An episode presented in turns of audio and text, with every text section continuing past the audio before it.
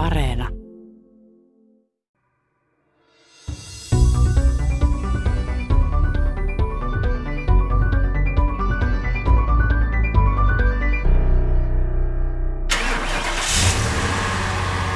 Tänään puhumme Tiedeykkösessä sähköautoista. Oikeastaan tuo edellä kuvattu autonääli oli hämäystä, sillä siinä käynnistyi tavallinen polttomoottoriauto. Tässä vielä lyhyt näyte siitä, kun sähköauto käynnistyy.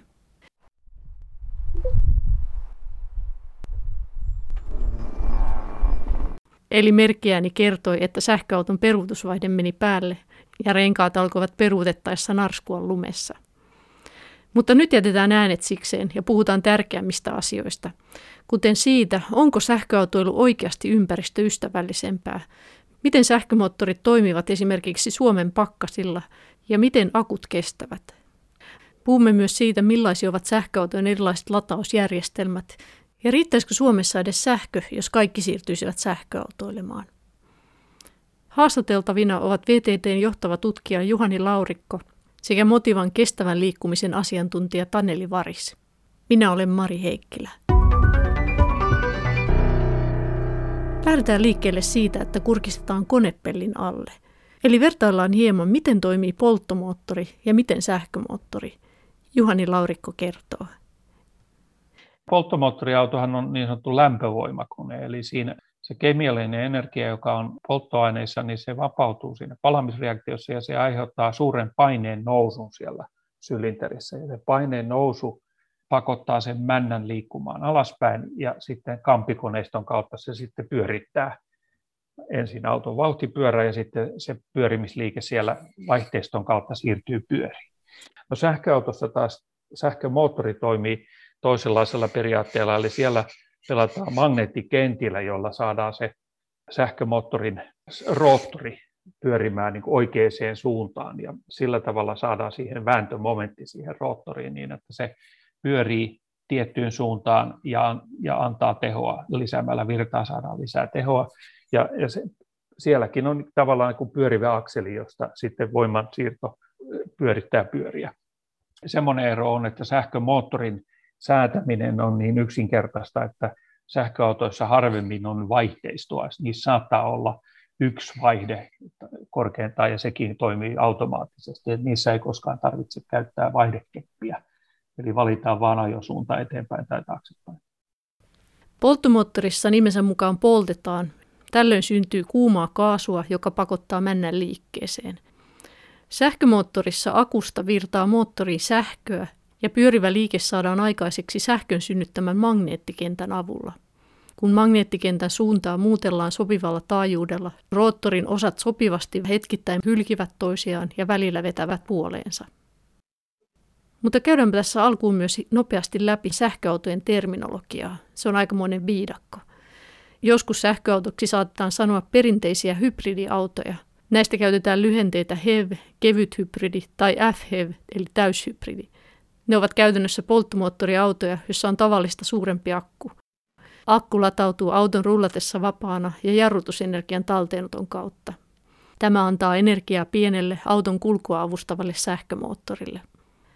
Näiden lisäksi on olemassa ladattavia hybridejä, niin sanottuja pistokehybridejä, joista käytetään lyhennettä PHEV. Ne ovat käytännössä polttomoottoriauton ja sähköauton yhdistelmiä. Tyypillisesti ne kykenevät pelkän sähkömoottorin avulla kulkemaan noin 50 kilometrin matkan. Sen jälkeen matka jatkuu polttomoottorilla. Täyssähköautossa, josta käytetään lyhennettä BEV, on vain sähkömoottori, eli ei lainkaan polttomoottoria. Huh, olipa lista. Mutta jatketaan nyt polttomoottorien ja sähkömoottorien vertailua. Millaiset ovat niiden hyötysuhteet? Sähkömoottorin hyötysuhde on hyvä. Se on se on jossain siellä 90 prosentin yläpuolella niin kuin keskimäärin ja saattaa huipussaan olla jopa 97 prosenttia. Sitten akussa on lataus, purkaus, hyötysuhde, se hävikki on siinä ehkä joku semmoinen kymmenkunta prosenttia. Eli se sähköinen järjestelmä on todella tehokas. Mutta sitten pitää ottaa tavallaan siihen vertailuun mukaan se, että se sähkö pitää tehdä jollakin. Et jos tehdään nyt karikoitu esimerkki, että meillä on tämmöinen niin sanottu hiililauhdevoimala, tai voisi käydä maakaasullakin, mutta tämmöinen polttoon perustuva lauhdevoimala, josta tehdään sähköä. niin sen hyötysuhde on jossain siellä 33-35 prosentin paikkeilla.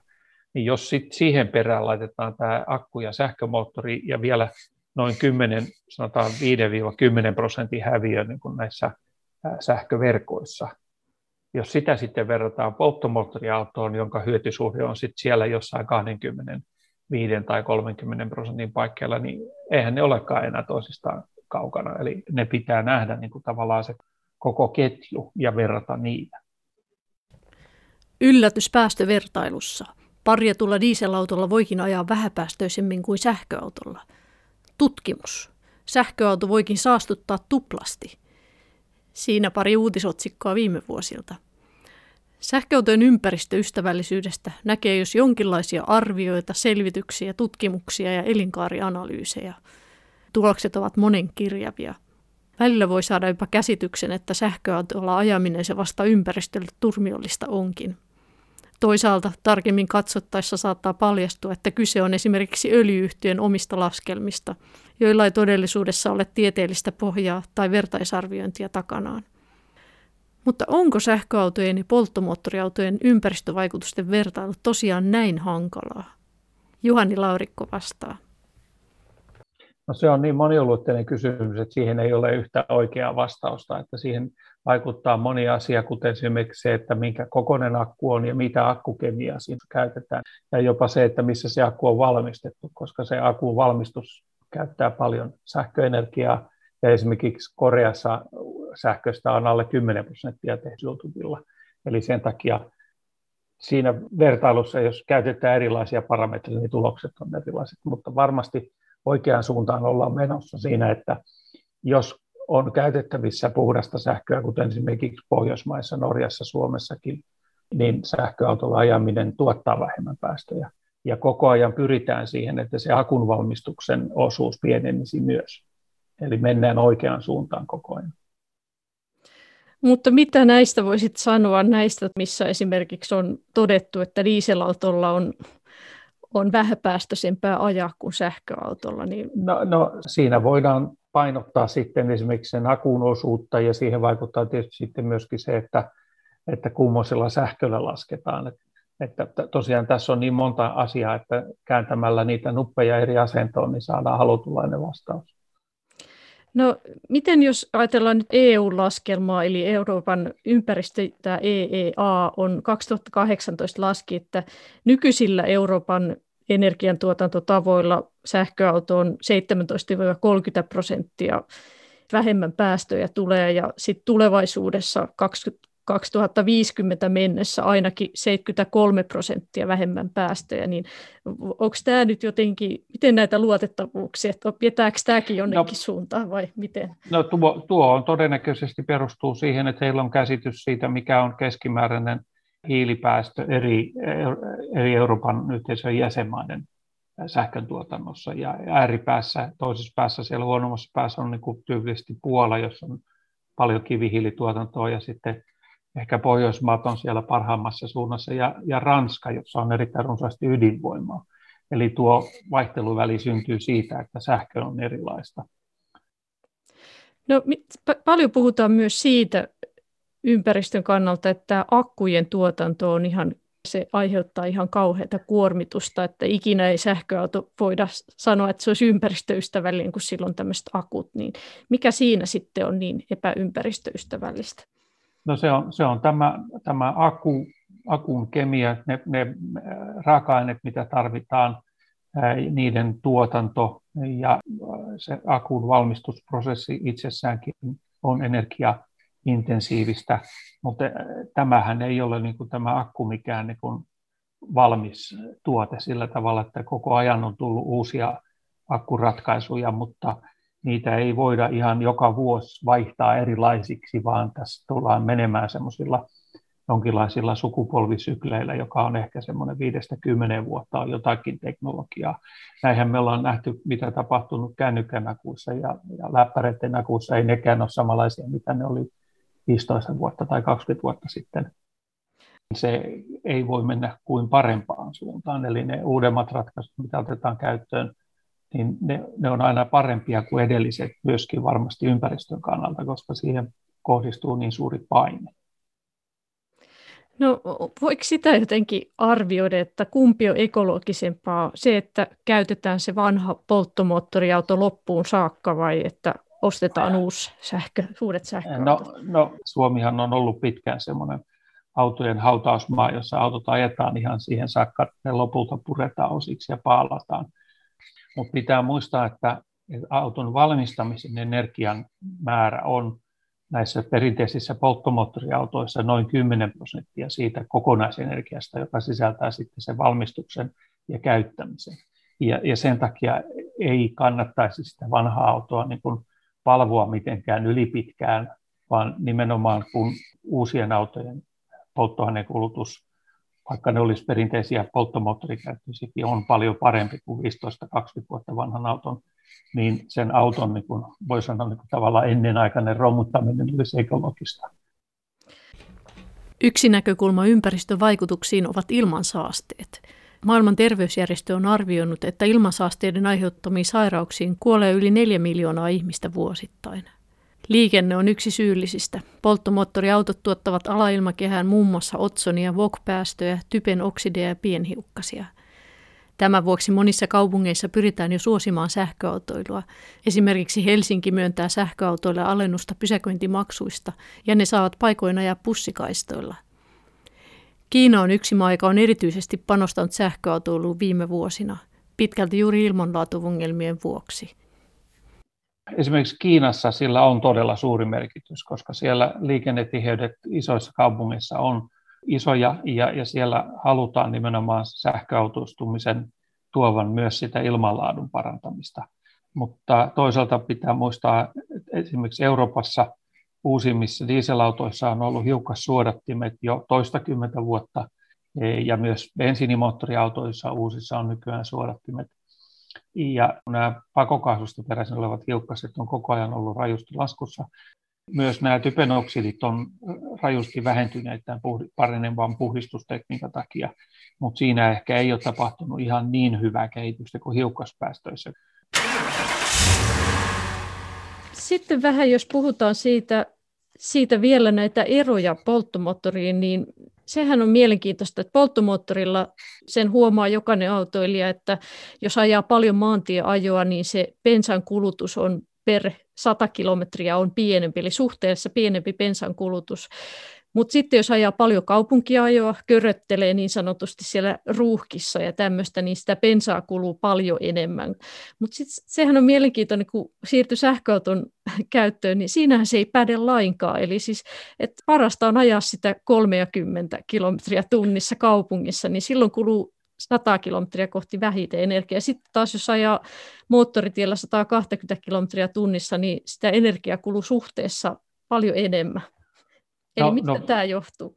No, näissä, näissä autoissa on niin samanlaisuuksia ja erilaisuuksia, ja samanlaisuudet liittyy siihen, että kuinka paljon energiaa niiden liikuttamiseen tarvitaan. Ja se 80 optiminopeus on kyllä ihan harha, koska mitä hitaammin ajat, niin sitä vähemmän kuluu energiaa mutta se edellyttää sitä, että se ajonopeus pysyy tasaisena. Eli jos ajat 60, niin varmasti menee pienemmällä bensalla kuin 80. Mutta se, että miksi kaupungissa kuluu enemmän, niin johtuu siitä, että kaupungissa ei ylipäätään pystytä ajamaan pitkiä matkoja tasaisella nopeudella, vaan sinne tulee niitä pysähdyksiä ja liikkeelle lähtöjä. Ja just niissä kohdin sitten sähköauto ja polttomoottoriauto eroaa toisistaan siinä, että kun polttomoottoriauto pysähtyy ja lähtee uudelleen liikkeelle, niin kaikki se liikeenergia, mikä sillä oli ennen sitä pysähdystä, meni hukkaan. Ja se taas joudutaan kiihdyttämään sen nopeuteen, kun sen sijaan sähköauto kykenee niin sanottuun regeneraatioon. Eli se jarruttaa sähkömoottorilla pysähdyksiin ja silloin siitä liikeenergiasta saadaan taas sähköä, joka menee akkuun. Ja sen takia sähköauto onkin nimenomaan kaupunkiolosuhteissa se parempi ratkaisu isoilla nopeuksilla ajatteessa molemmat kuluttaa paljon energiaa. Ja siihen ei sitten sähköauton teknologia tuo mitään hyvää, ellei sitten ole kyse siitä, että, että olisi esimerkiksi kovin mäkinen maasto, jolloin sähköauto voi niin kuin alamäkeen sitten ikään kuin itseään taas ladata ja ylämäkeessä käyttää sitä. Ihan ehkä tämmöisenä anekdoottina tähän, niin, niin maailman suurin sähköauto, mikä on käytössä, on itse asiassa käytännössä ikiliikkuja. Se on sveitsiläisessä kaivoksessa. Ja mikä siinä on erikoista on se, että se toimii sillä tavoin, että se tulee sillä isolla lastilla alasmäkeä, eli se, se tuo tavaraa alamäkeen ja silloin se jarruttaessa kerää sitä energiaa ja sitten se ero on semmoinen, että käytännössä se pystyy, sen tyhjän auton voi taas ajaa ylös sillä akulla, mikä taas ladataan alaspäin tullessa. Tämä on aika erikoinen sovellus, mutta, mutta se on periaatteessa melkein mahdollista tehdä ikiliikkuja. Tehdäänpä tässä vaiheessa pieni mutka autoilun historiaa. Ensimmäiset muut kuin eläin- tai ihmisvoimin liikkuvat kulkuvälineet perustuivat 1600-luvulla höyrykoneisiin, mutta yleisesti katsotaan, että varsinainen autojen kehitys alkoi 1800-luvulla. Maailman ensimmäiset autot esiteltiin vuonna 1881. Ne olivat sähköllä kulkevia, kolmipyöräisiä ja muistuttivat hevoskärryä. Englantilaisten William Ayrtonin ja John Berrin auto kulki lyijyakkujen avulla parhaimmillaan 40 kilometriä ja huippunopeus oli 14 kilometriä tunnissa, eli pyöräilyvauhtia, ja siinä oli jopa sähkövalot. Monet keksijät ja yritykset alkoivat kehittää ja valmistaa sähköautoja. Joulukuussa 1898 oli historiallinen hetki. Ranskalainen kuski teki maailman ennätyksen ja ajoi todistetusti autolla huikeaa 63 kilometrin tuntinopeutta. Tosin tämä ennätys rikottiin jo muutamaa päivää myöhemmin. Samoihin aikoihin kun sähköautot yleistyivät, kehitettiin myös polttomoottoreita. Niiden varsinainen läpimurto tapahtui vuonna 1913, kun Ford-yhtiö toi markkinoille kuuluisan T-mallin. Se oli valmistettu modernilla tuotantolinjastolla ja hinta saatiin putoamaan. 1930-luvulle mennessä sähköautojen aikakausi oli ohi. Polttomoottoriautot olivat edullisempia, niillä pääsi pidempiä matkoja ja tankkauspisteiden määrä kasvoi jatkuvasti. Sähköautoja kehittäneet firmat menivät konkurssiin tai sulautuivat polttomoottoriautoja valmistaviin.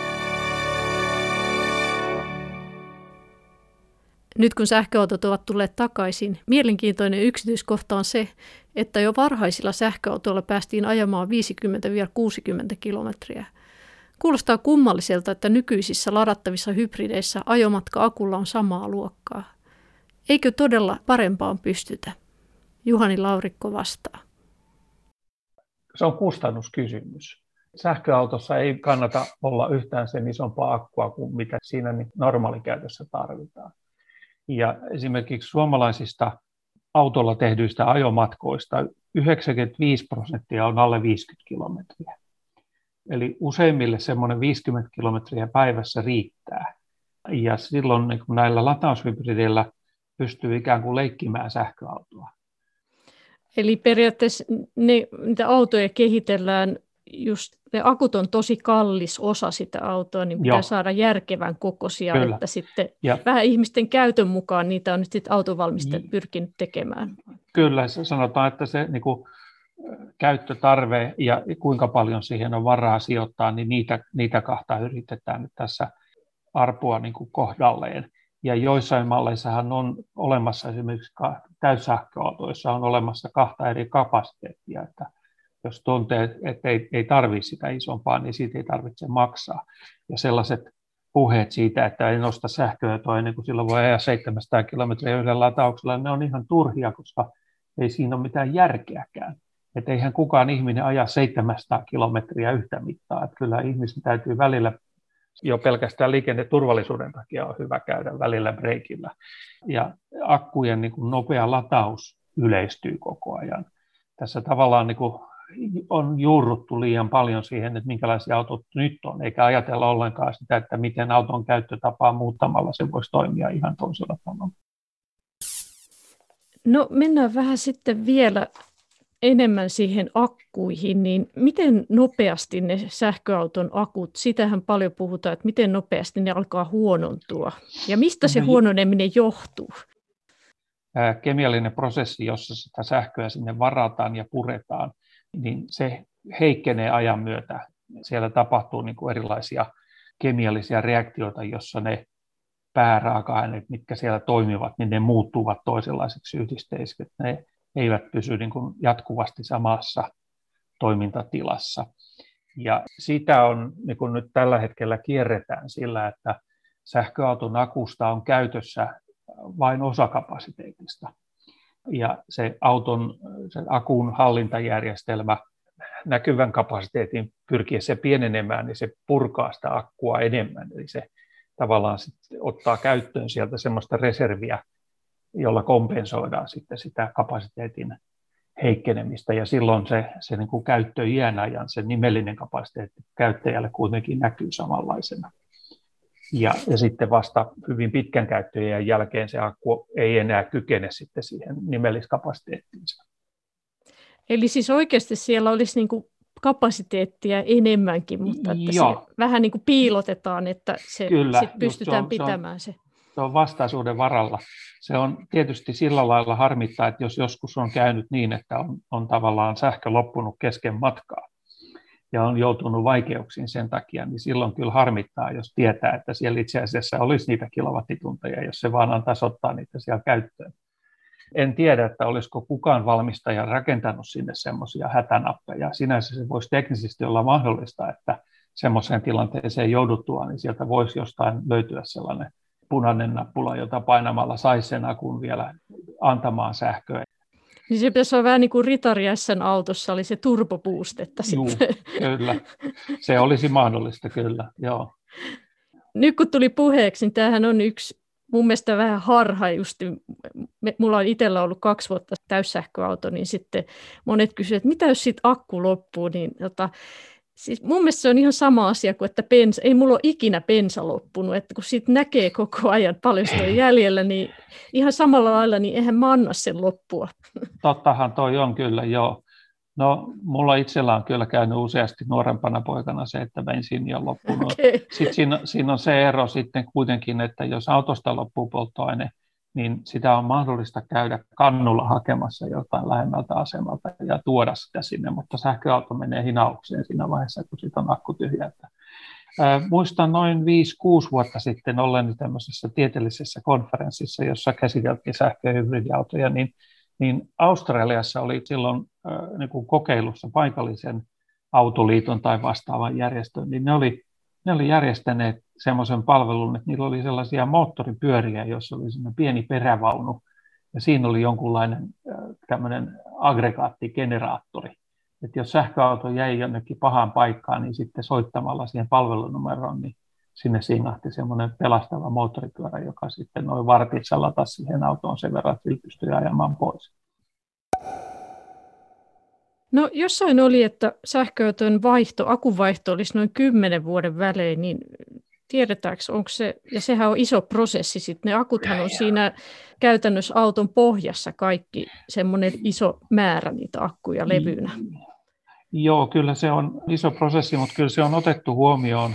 Se akku on nyt teknologiana vielä sen verran uusi, että auton valmistajatkin varmasti ovat varautuneet siihen, että ne joutuvat sen akun kanssa takuukysymyksiä ja muiden takia, niin kun, että se, sitä akkua ei saa laittaa sinne autoon liian syvälle, ei siihen pääse käsiksi. Ja itse asiassa, kun se akkuhan koostuu useista eri kennoista, niitä voi olla jopa tuhansia niin se akun heikkeneminen ei tapahdu niin kuin mitenkään tasaisesti, vaan, vaan sieltä menee kennoja sieltä täältä. Ja esimerkiksi Nissan on, on niin ensimmäisiin Leaf-autoihin myynyt sitten sellaisia akkuja, joissa saan tilalle semmoisen akun, jossa on se akku on avattu ja sieltä on ne huonot kennot mittaamalla tunnistettu ja vaihdettu parempiin, niin sitten se laitettu taas kasaan, niin luovuttamalla sen oman autoni akun, niin saan tällaisen kunnostetun akun noin puolen hintaan uuden akun hinnasta. Ja tällä tavalla voidaan niin kuin tekohengittää myös niitä vanhempia akkuja. Yksi käsitteestä vuotta ei voi sanoa, että kestääkö ne 10 vuotta tai kahdeksan vuotta, että se on enemmänkin kiinni sitten siitä ajokilometreistä ja ja siitä, että jos sitä akkua paljon pikaladataan, niin se saattaa sitten lyhentää sen käyttöikää. Mutta Teslahan ilmoitti tässä jo jokin aika sitten, että heidän auton akullaan voi ajaa miljoona kilometriä ennen vaihtoa. Ja heillä on siihen dataa, mikä näyttää, että se tosiaan toimii. Akkuteknologiaa kehitetään jatkuvasti. Teslalle akkuja toimittava kiinalaisyhtiö kertoi hiljattain kehittäneensä akun, joka kestää 16 vuotta ja 2 miljoonaa kilometriä ajoa. Hyundai esitteli viime vuonna uuden EGMP-akun, jolla sen mukaan saadaan ladattua 100 kilometriä toimintamatkaa viidessä minuutissa. Lisäksi monet autonvalmistajat ovat kertoneet ottavansa lähivuosina käyttöön niin sanottuja solid state-akkuja. Niissä akun elektrolyytti, eli aine, jossa sähkövaraus kulkee, on kiinteä. Perinteisessä liittiumionakoissa elektrolyytti on nestemäinen. Solid state-akun etuna on, että sen energiakapasiteetti saadaan suuremmaksi, eli saadaan pienempiä ja kevyempiä akkuja. Juhani Laurikko kertoo. Olen lukenut, että Toyota mahdollisesti tulisi markkinoille ihan tässä nyt muutaman vuoden kuluessa semmoisella akulla. Solid State-akku, jossa olisi tosiaan tämä pikalatausmahdollisuus erittäin hyvä, että se, se täyskapasiteetti saataisiin käyttöön ihan muutamassa minuutissa. Siis etuja on siinä, että sen pystytään lataamaan nopeasti ja se kestävyys ilmeisesti olisi parempi, vai miten se? Luultavasti sekin olisi siinä sitten parempi, ja, ja sitten jos se olisi pikaladattavissa niinkin nopeasti, niin, niin silloin se olisi järjestettävissä se, se lataus niin kuin toisella tavalla, kun silloin voitaisiin ajatella, että käytettäisiin jopa tämmöisiä induktiivisia systeemejä, että nähdään mahdollisuuksia jopa siihen, että sähköautoa voisi ladata aina, kun se on pysähdyksissä esimerkiksi liikennevaloissa, niin siinä olisi sellainen latausjärjestelmä, joka siirtäisi sitä sähkötehoa langattomasti, että sitä autoa ei tarvitsisi koskaan kytkeä edes mihinkään kaapeliin. Tämmöisiähän on koekäytössä, niin kuin linja-autokäytössä. Tiedän, että Koreassa esimerkiksi on yksi sellainen kampus, jossa tämmöinen sähköbussi kulkee. Sitä ei ladata ollenkaan, vaan siellä on siellä reitin varrella pysäkeillä on semmoisia niin kuin läikkiä, jossa se auto lataantuu silloin, kun se on pysähdyksissä. Siis kaiken kaikkiaan, jos katsotaan nyt, on paljon uutisia näistä uuden tyyppisistä akuista. Pyritään sitä kemiaa parantamaan ja sitä kestävyyttä siinä. Että jos nyt hommaa sähköauton, niin onko se pari vuoden päästä tekniikka on vanhentunutta ja sitten hinnat laskee ja jälleenmyyntiarvo romahtaa? No se, on, se nähtiin kyllä nyt ihan sähköautojen ensimmäisen aallon kohdalla. Kävi just näin, että ne, ne ensimmäisen sukupolven autot olivat ominaisuuksiltaan niin rajoittuneita suhteessa niiden hintaan, että niiden rahallinen arvo on alentunut niin jyrkästi. Tämän hetken tilanteessa tilanne on jo varmasti ihan toinen. Ja nythän pelataan enemmänkin sitä peliä, että useat tahot on sitä mieltä, että vähän vanhempien polttomoottoriautojen arvo tulee seuraavan viiden tai kymmenen vuoden kuluessa viimeistään romahtamaan. Emme ole vielä puhuneet lainkaan vetyautoista, jotka nekin ovat tietyn tyyppisiä sähköautoja. Niissä sähkö on varastoitu vetynä, jota voidaan tankata. Polttokennossa poltetaan vetyä ja tuotetaan virtaa sähkömoottorille. Vetyautoja on jo olemassa ja niitä on kaavailtu muun muassa raskaaseen liikenteeseen. Kovin nopeasti ne tuskin kuitenkaan yleistyvät henkilöautoissa, sillä vedyn jakeluverkko on vielä hatara. Juhani Laurikko kertoo. Itse asiassa vetypolttokennoautojahan alettiin kehittää jo likimain 30 vuotta sitten, koska sen aikaisen akkuteknologia oli niin alkeellista, että ei voinut kuvitellakaan, että sähköauto olisi tehty akulla. Ja autojahan itse asiassa sitten jo on saatavilla, että jos haluaisi ostaa, niin semmoisen voi ostaa. Mutta ongelmana on se, että tämä vedyn jakelujärjestelmä on, on vielä liian harva ja sen äh, verkon rakentaminen kysyy niin kuin paljon investointeja. Siinä joudutaan niin kuin investoimaan niihin asemiin valtavia rahamääriä ennen kuin on mitään tietoa, että niitä autoja saadaan, kun sen sijaan sähköautoissa tavallaan voidaan auto kerrallaan lisätä sitä latauskapasiteettia. Mutta se vedynjakelujärjestelmä vaatii isompia investointeja, että siellä pitäisi niin lyödä miljoona kerralla kiinni yhteen asemaan. Miten siis se vety sitten valmistetaan?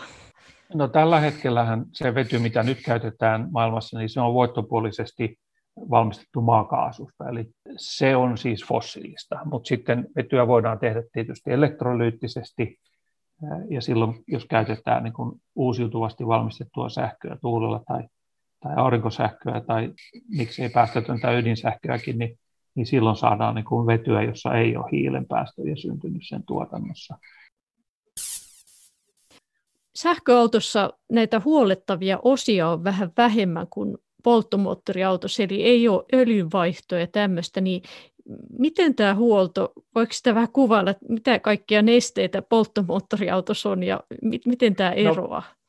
No, no polttomoottoriautossa just tosiaan siihen moottoriin liittyy öljynvaihtoa, ilmansuodattimen vaihtoa, mutta sitten pitää muistaa, että sähköautossa on periaatteessa samanlaiset jarrut kuin polttomoottoriautoissa, tosi niitä käytetään yleensä vähemmän, koska sähköautossa jarrutetaan sillä, sillä moottorilla.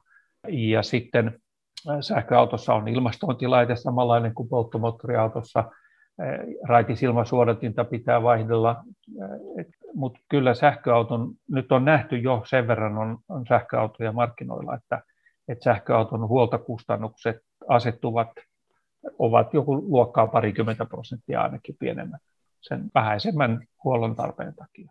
Siinä on enemmän ja, tietokoneen säätämistä sitten. Joo, ja sekin voi taas tapahtua ihan sillä tavalla niin kuin noissa Tesloissa, että eihän niitä tarvitse edes kytkeä mihinkään, vaan ne, ne, nehän on internettiin koko ajan yhteydessä, että ne, ne voi päivittyä niin kuin ihan siinä, kun kännykätkin nykyisin päivittää itse itseään.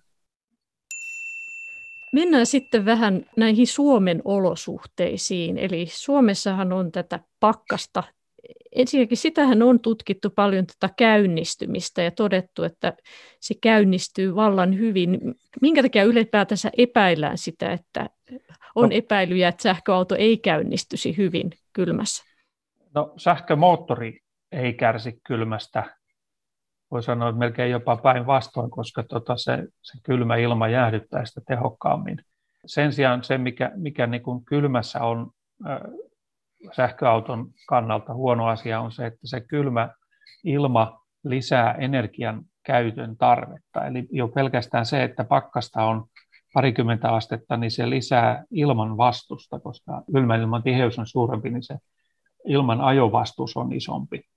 Ja sitten kun suurin energiasyöppö on sitten tämä sisätilojen lämmitys, että jotta siellä tarkenee parinkymmenen asteen pakkasessa ajan, niin sitä sisätilaa pitää lämmittää monen kilowatin teholla.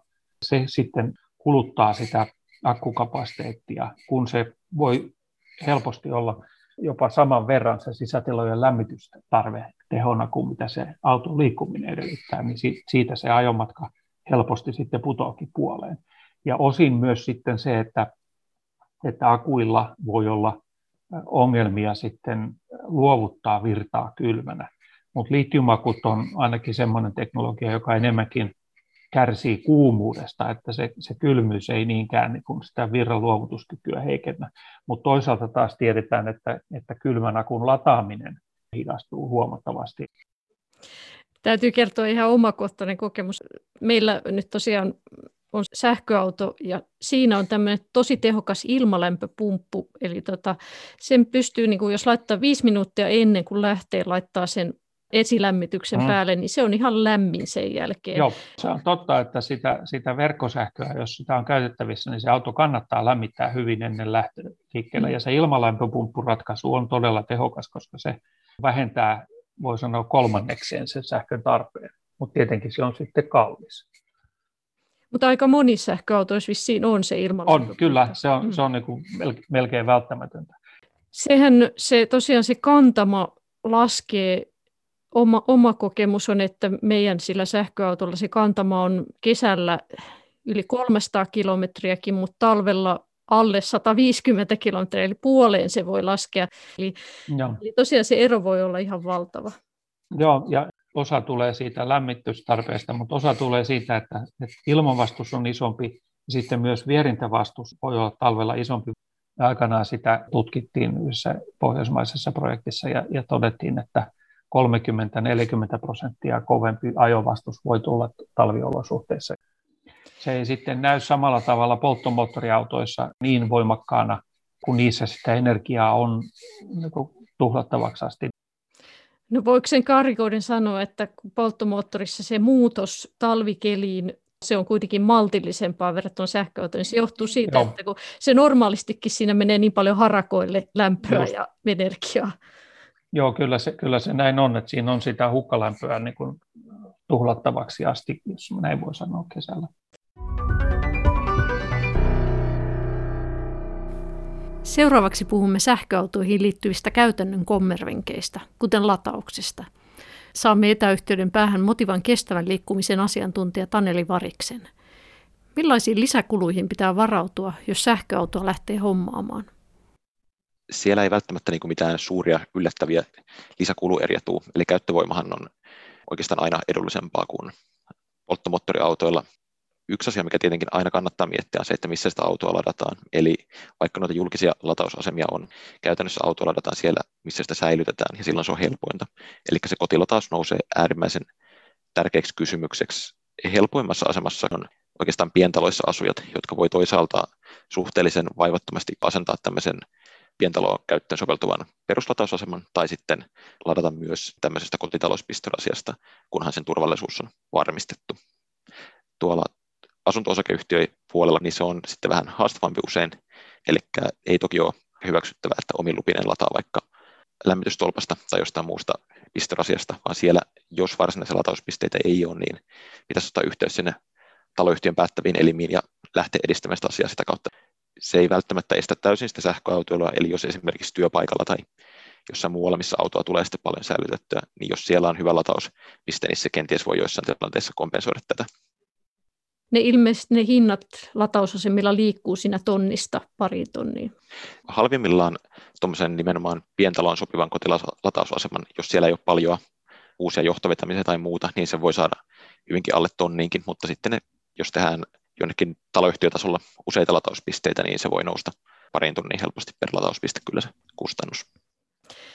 Sehän tavallaan tässä on hauskaa näin sähköauton omistajan kannalta, että sitähän osittain saa myös ilmaiseksi ladattua. Eli noissa kauppakeskuksissa esimerkiksi on usein mahdollisuus ladata ihan ilmaiseksi.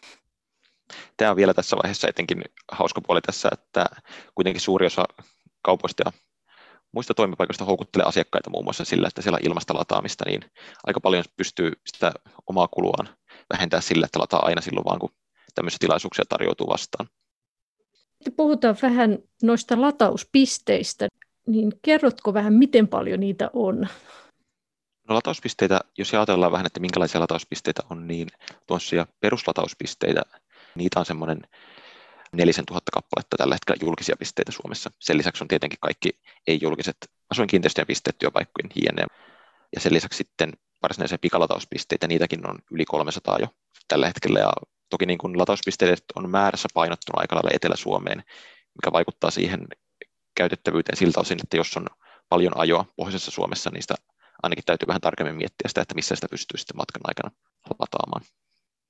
Sehän on näissä itse nyt pari vuotta sähköautoilleilla, niin se on just se, että pitää vähän suunnitella, että jos se bensa-autolla jos lähtee liikkeelle, niin sitä voi olla aika varma, että kaikkialla onnistuu tankkaaminen, mutta sitten sähköautoissa sitä pitää vähän etukäteen katsoa. Niitähän on, että palveluja, latauskartta, palveluja, mistä näkee kaikki latauspisteet, mutta pitää vähän tsekata, että minne voisi mennä ja sitten pikkasen siinä on aina vähän semmoinen jännitysmomentti, että no, jostain näkee myös, että onko se varattu, mutta että sitten se, että onko se kunnossa se latauspiste ja kaikkea tämmöistä. Eli kyllä se vähän semmoista suunnitelmallisuutta ainakin tässä vaiheessa vielä vaatii kyllä varmasti, että siellä on edelleen on tietynlaisia semmoisia niin kuin alkuhaasteita joissain asioissa, ja tämä niin kuin vaikka epäkuntoisten latauspisteen tilanne on semmoinen, mikä voi toki tulla vastaan.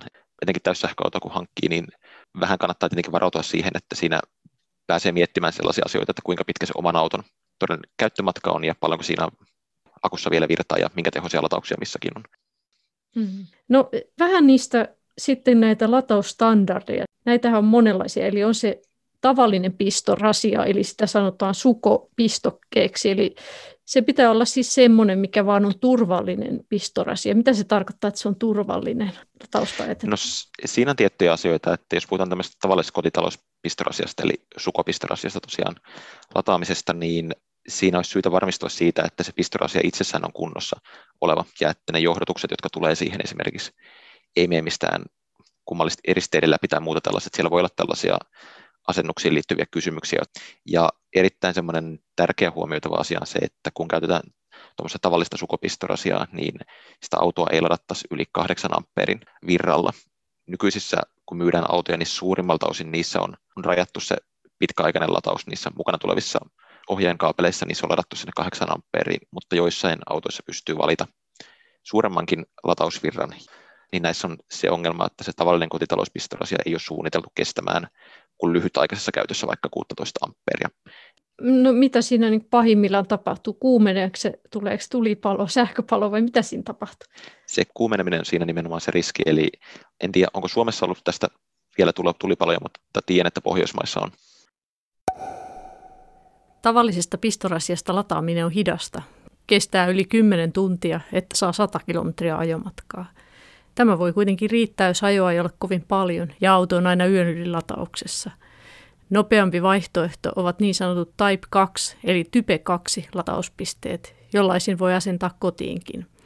Niitä käytetään Suomessa julkisissa niin sanotussa peruslatauspisteissä, joissa voi saada ladattua autoa parhaimmillaan 22 kilowatin teholla. Eli tällöin, jos sähköauto kuluttaa 20 kilowattituntia sadalla kilometrillä, tunnissa saa ladattua yli 100 kilometriä ajomatkaa. Kannattaa kuitenkin huomata, että todellisuudessa vain pieni osa sähköautoista kykenee latautumaan Type 2-pistokkeista tuolla 22 kilowatin teholla. Esimerkiksi monet ladattavat hybridit latautuvat vain 3,7 kilowatin teholla, eivätkä monet täyssähköautotkaan ota Type 2-pistokkeesta maksimitehoa tämä Type 2 latausstandardi on se, mikä on tämmöinen yleisesti hyväksytty. Eli jokaisessa latauspisteessä Suomessakin pitää olla se, eikö se niin mene? No joo, näin periaatteessa julkisista, julkisista latauspisteistä, kun puhutaan, niin niissä pitäisi olla, peruslatauspisteessä pitäisi olla tämä Type 2 pistoke tai kaapeli. Käytännössä tällä hetkellä, kun EU:ssa uusia autoja tulee markkinoille, niin suurimmassa osassa niissä on tämä Type 2 pistoke, jolloin se on siellä niin taloyhtiöpuolella kuin muissakin yksityisissä kiinteistöissä järkevin ratkaisu ehdottomasti. Vielä nopeampaa on, jos sähköautoa pystyy lataamaan niin sanotussa pikalatauspisteissä.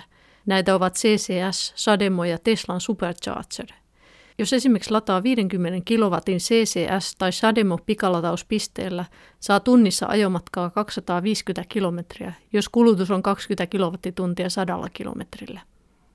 Kannattaa tietenkin huomata, että käytännössä latauksessa on hävikkiä ja sähköautossakin kulutus vaihtelee auton koosta, tyypistä ja olosuhteista riippuen. Tuota 20 kilowattitunnin kulutusta per 100 kilometriä usein käytetään keskimääräisenä perheauton kulutuksena sähköautoissa. Teslan Supercharger-pisteellä voi Suomessa ladata jopa 120 kilowatin teholla. Eli jos Teslan keskikulutus on 27 kilowattituntia per 100 kilometriä, puolen tunnin latauksella saa yli 400 kilometriä ajomatkaa. Trendi on, että tulevaisuudessa pikalatausnopeudet vielä kasvavat. Näitä tosiaan pikalatausasemia on se reilu 300 tällä hetkellä Suomessa. Mutta se, että tuossa onkin tavallaan kolme eri standardia, niin se ei sinänsä ole hirveän iso ongelma, että suurimmassa osasta näistä pikalatausasemista löytyy sekä toi CCS että se Chademo-pistoke. Ja Teslalla on nämä omat superchargerinsa, mutta lisäksi sitten Tesla-autoilijat pystyy noita CCS-pisteitä käyttämään se kuormittaa sitten akkua enemmän se, kun nopeasti ladataan. Joo, näin on, että sekin on yksi, yksi ulottuvuus, että jos lataisi ihan pelkästään sillä pikalatauksella, niin se todennäköisesti sitä akkua kuormittaa enemmän. Senkin vuoksi on suositeltavampaa niin kuin jatkuvassa käytössä peruslataus. Puhumattakaan siitä, että nuo pikalatauslaitteet itsessään on, on niin kalliita, että sellaisia ei toki niin kuin omaan käyttöön ihmiset hankikkaan, että se on nimenomaan tällaisten asiointipisteiden heiniä. No sitten näistä lataushinnoista, niin jossain mä näin arvion, että kotilatauksen hinta olisi noin 2-4 euroa per 100 kilometriä, jos se sähköauton kulutus on jotain 15-25 kilowattituntia per 100 kilometriä. Ja sitten taas toisaalta latauspisteellä se voi olla, vaihtelee tietenkin hirveästi, koska latauspisteiden velotukset voi olla tuntivelotuksia, jolloin sitten taas silloin, jos, oot, jos sun auto kykenee ottamaan nopeasti sähköä sisäänsä, se akku kykenee varautumaan nopeasti, niin silloin se on halvempaa kuin se, että jos esimerkiksi olisi ladattava hybridi, niin sitten se voi tulla tosi kalliiksi se sähkö, jos se velotus perustuu siihen minuuttihintaan. Mutta se olisi tyyliin, ehkä latauspisteellä se voisi maksaa 10 euroa 100 kilometriä kohti, silloin se menisi lähelle itse asiassa bensa-auton hintoja. Kuulostaako nämä hinnat, miten, onko tästä laskelmia, miten? No erilaisia laskelmia varmasti useampikin on pyöritellyt, että ne on aika semmoisia niin kuin siinä luokassa, mitä ne on, että jos tosiaan lataa pelkästään julkisista nimenomaan pikalatauspisteistä, niin se hirveän nopeasti nousee se hinta aika korkeaksi sitten verrattuna siihen, että pystyy lataamaan omassa kodissa tai vaikka työpaikalla. Kuten sanoitkin, niin siellä on sitä niin kuin minuuttihinnoittelua noissa pikalautauspisteissä usein, koska se sähköhän itsessään ei ole mitenkään älyttömän hintasta sille latauspalvelun ylläpitäjälle, vaan kyse on siitä, että se latauspiste sinänsä halutaan saada mahdollisimman tehokkaaseen käyttöön mä oon vähän miettinyt semmoistakin, että tuleekohan tulevaisuudessa vähän tämmöisen jakamistalouden hengessä, niin tuleeko olemaan niin, että joku keksi, että perustetaanpa tämmöinen, että saa kotipihoihin tulla lataamaan. Sehän olisi yksi tämmöinen, että sit voisi tuoda parkkiin vaikka jonnekin. Vähän tämän kaltaista palvelua onkin, onkin äh, olemassa ja suunniteltu ainakin, ainakin yhdeltä firmalta. Ja myös nämä isot latauspisteet tekevät operaattorit usein tarjoavat sellaista mahdollisuutta, että jos he tekevät sen niin kuin palveluna taloyhtiöille, että ottaa koko koko siitä järjestelmästä tavallaan vastuu, niin hekin saattaa mahdollistaa sen, että ne toimii niin kuin julkisena siinä heidän omassa verkostossaan. Että tämän kaltaisiin suuntiin tässä varmasti voidaan hyvinkin mennä tulevaisuudessa. Mä kaivelin tuosta vähän tilastoja, eli vuoden 2020 lopulla täyssähköautoja oli 9672 kappaletta, ja sitten oli ladattavia hybridejä oli 45 650 kappaletta. Tämä on tietenkin, jos vertaa bensa-autojen määrää, niitä on 1,8 miljoonaa ja dieselien määrä, jota on 760 000 suunnilleen, niin nämä on aika pieniä vielä nämä määrät, mutta esimerkiksi tuo täyssähköautojen määrä tuplaantui, yli tuplaantui viime vuonna. Miten sä näet, että miten nopeasti nämä tulee jatkossa yleistymään? Eli nyt tuplaantui viime vuonna, niin jatkuuko tämmöinen kasvu? No tuo tuplaantuminen on hyvä näkökulma, koska itse asiassa tuossa kun katsoo vähän taaksepäin noita ensirekisteröintejä ladattavista henkilöautoista sekä täyssähköautoista että ladattavista hybrideistä, niin se edellisen vuoden myyntilukujen tuplaantuminen on ollut aika semmoinen niin hyvä perusperiaate, että sillä ollaan suurin piirtein menty tässä viimeiset viitisen vuotta. Toki ne niin kuin lähtönumerot siellä vaikka 2015 on aika pieniä, mutta se on niin kuin aika hyvä tämmöinen perustrendi tässä ollut, ja tämä kasvuvauhtihan on, on ollut nopeampaa kuin mitä silloin joskus muutama vuosi sitten ennustettiin. Ja lisäksi sitten vielä hyvä huomio asiaan on se, että näiden ensirekisteröintien ohella maahan tuodaan käytettyjä ladattavia hybrideitä etenkin, että tuolta Ruotsin puolelta on niitä, niitä kyllä virannut viime vuosina. No, yksi semmoinen, mikä on herännyt kysymys, on se, että miten sitten se sähkö riittää, että jos kaikki siirtyisi yhtäkkiä käyttämään sähköä autoissaan, niin onko se edes mahdollista? Kyllä se mahdollista on, että jonkin verran arvioitu sitä, että jos Suomessa henkilöautot siirtyisi käyttämään sähköä, niin palattaisiin suurin piirtein sellaisen sähkönkulutuksen tasoon, mitä oli tuossa huippuvuosina ennen vaikeita taloudellisia aikoja, että se ei niin kuin, kokonaisuudessa se ei ole mitään ihan mahdottomia, vaikka toki se on aina, aina lisäsähkönkulutusta. Sitten tässä on se ulottuvuus vielä, että sähköautoja ladataan yleensä yön aikana vaikka kotona, jolloin muu sähkönkulutus on aika vähäistä sitten, jolloin se tavallaan tasoittaa tätä vuorokausivaihtelua asiassa. Onko sitten näköpiirissä, miten käy sähkön hinnan? Se ei varmaankaan sähkön hinta Suomessa nousemassa niin korkeaksi, että se nostaa sähköautoilua käyttökuluissa polttomoottoriautojen tasolle, koska myös kannattaa huomata, huomata että niiden fossiilisten polttoaineiden hinnat on tässä koko ajan ollut nousussa sähkön hintaan ehkä vaikuttaa sitten isommassa kuvassa muut tekijät kuin se sähköautot, autot, että vaikka tosiaan yön yli yhtäkkiä kaikki henkilöautot muuttu sähköiseksi, mitä ei ole tapahtumassa kuitenkaan, niin silti se ei siinä sähkön kokonaiskysynnässä nyt mitään ihan järisyttävää valtaisaa muutosta tekisi.